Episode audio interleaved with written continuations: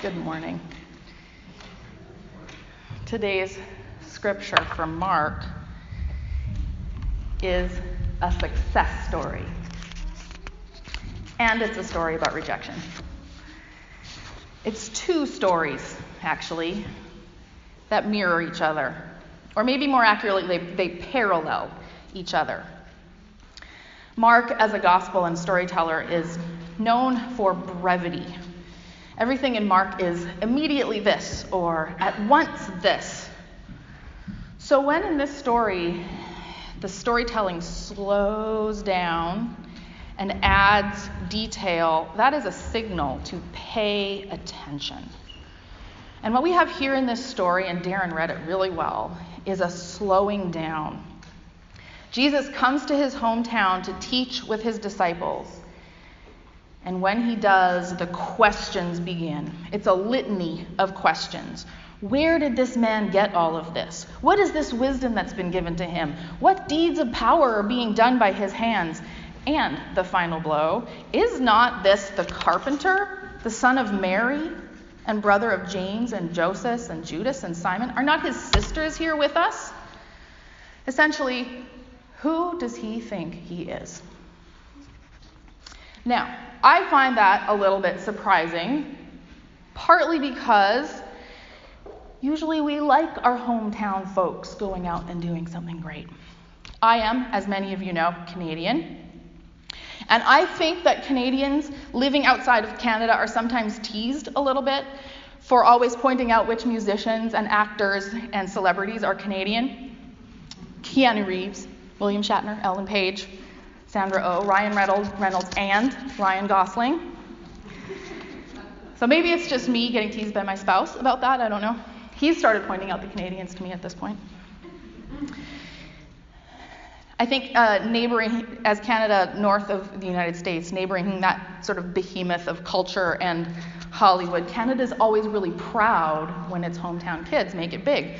And oh my gosh, when someone from Saskatchewan makes it big, forget about it. Not so with Nazareth. The comments initially sound good, astonishment.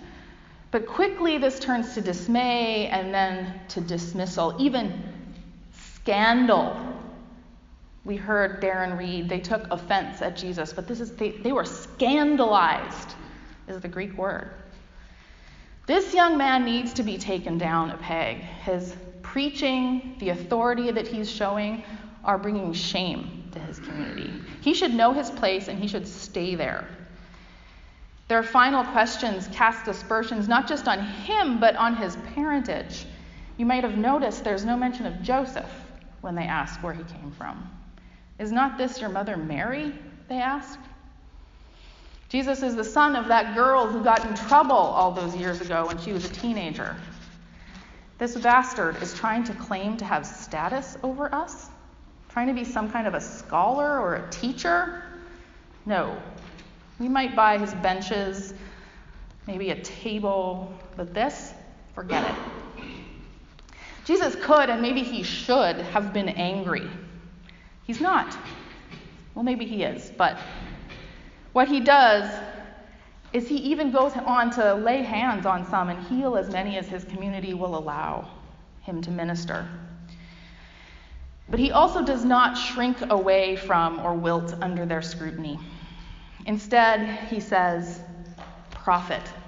He names himself prophet, revered and honored, except here at home. He connects himself with a lineage of greater depth and tradition and spirituality than this particular family in this particular hometown. He intentionally connects himself with the prophets who came before him, who spoke with boldness and authority, and who were sometimes unpopular.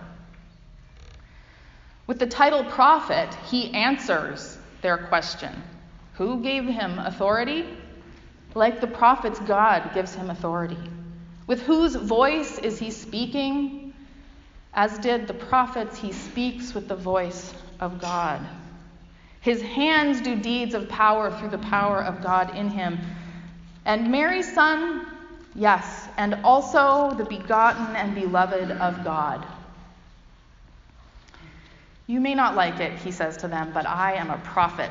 And it seems like prophets aren't loved at home, so bye, Felicia. And with this dismissal, Jesus shakes his head, and we pivot to that mirror image story. It's the bounce back. Part one begins Jesus goes to teach in his synagogue in his hometown. Except he meets a wall of resistance and rejection. And so the second half begins Jesus goes out to teach among the villages. He does not dwell in the rejection or in the resistance or the negativity or the barriers that are being put up in that place. He goes where he will be welcomed. And he brings his disciples with him. In his conversation with his disciples, we again see that slowing down and that infusion of detail that signals in Mark that, hey, we should, we should pay attention to this. He didn't immediately send out his disciples to heal and proclaim the reign of God. No, what we hear is Jesus calls them, he sends them in support of community, he gives them authority, and then he instructs them on how to go about their ministry invitation, commission, and instruction. An answer and a mirror to all of those questions that signal rejection. Through these instructions and the discipleship that follows among those villages and in those communities is demonstrated who gives him authority, whose deeds of power are these. And this is how he can authorize others to do things through the power of God. Rejection as empowerment. I think it probably is true that the hometowns that some of us come from, or the home families, the home communities, might not want to lay claim to us anymore. Some of us might not be welcome at home because of our different politics, or an unwelcome orientation, or opinions that are too bold, or stances that associate the hometown that we come from with something it does not think that they should be proud of. Or, if not explicitly rejected, many more of us here, perhaps in Seattle and in this congregation, we've said goodbye and put behind us a place that isn't for us anymore. Jesus, in his, in his instructions, gives us a discipleship model to embrace, empowered to move forward. Go together, he says.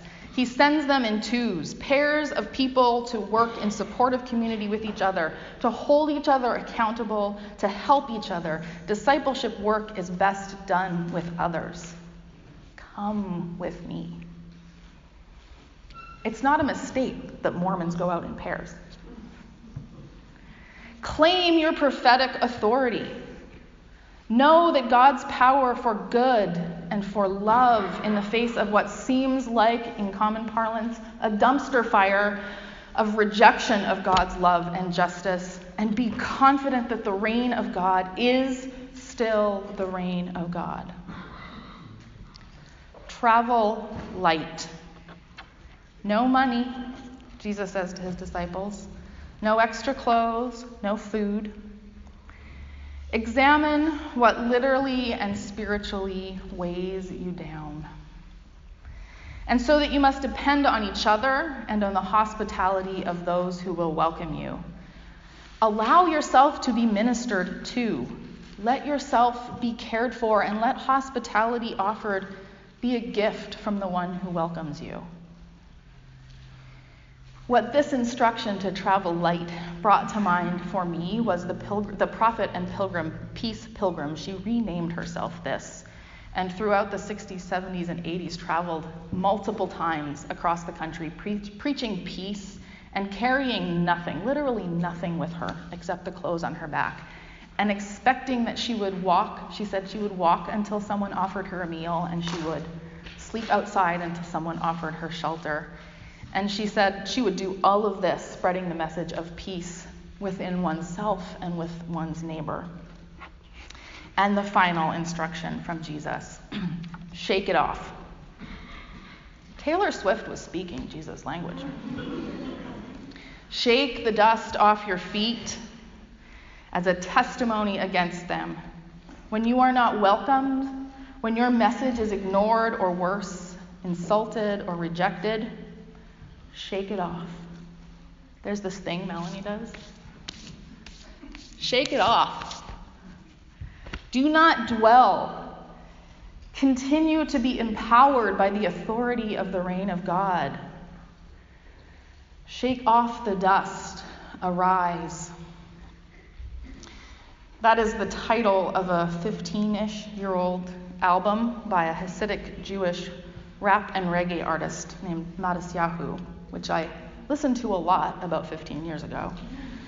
Uh, and that's what I thought about when I heard these words, but it's also a quote from the prophet Isaiah. And Jesus may not have been making this connection. He might have been. He did name himself prophet. So when I heard the invitation to shake off the dust, I heard the words of hope and promise from the prophet Isaiah, in whose tradition Jesus is firmly placing himself. Shake yourself from the dust, rise up, O captive Jerusalem. Loose the bonds from your neck, O captive daughter Zion. My people shall know my name. Therefore, on that day they shall know that it is I who speak. Here I am. How beautiful upon the mountains are the feet of the messenger who announces peace, who brings good news, who announces salvation, who says to Zion, Your God reigns. Messengers who bring good news, who go together with prophetic authority, who travel light and say, Our God reigns. Isaiah spoke these words to a people in exile. Jesus' invitation comes to a people under occupation. And Nazareth may not want to hear it, but when he is rejected there, his message only spreads, and we need it now as much as ever. A model for letting rejection be empowerment, for finding community, authority, simplicity, and indwelling and proclaiming the good news of God's reign. May it be so. Amen.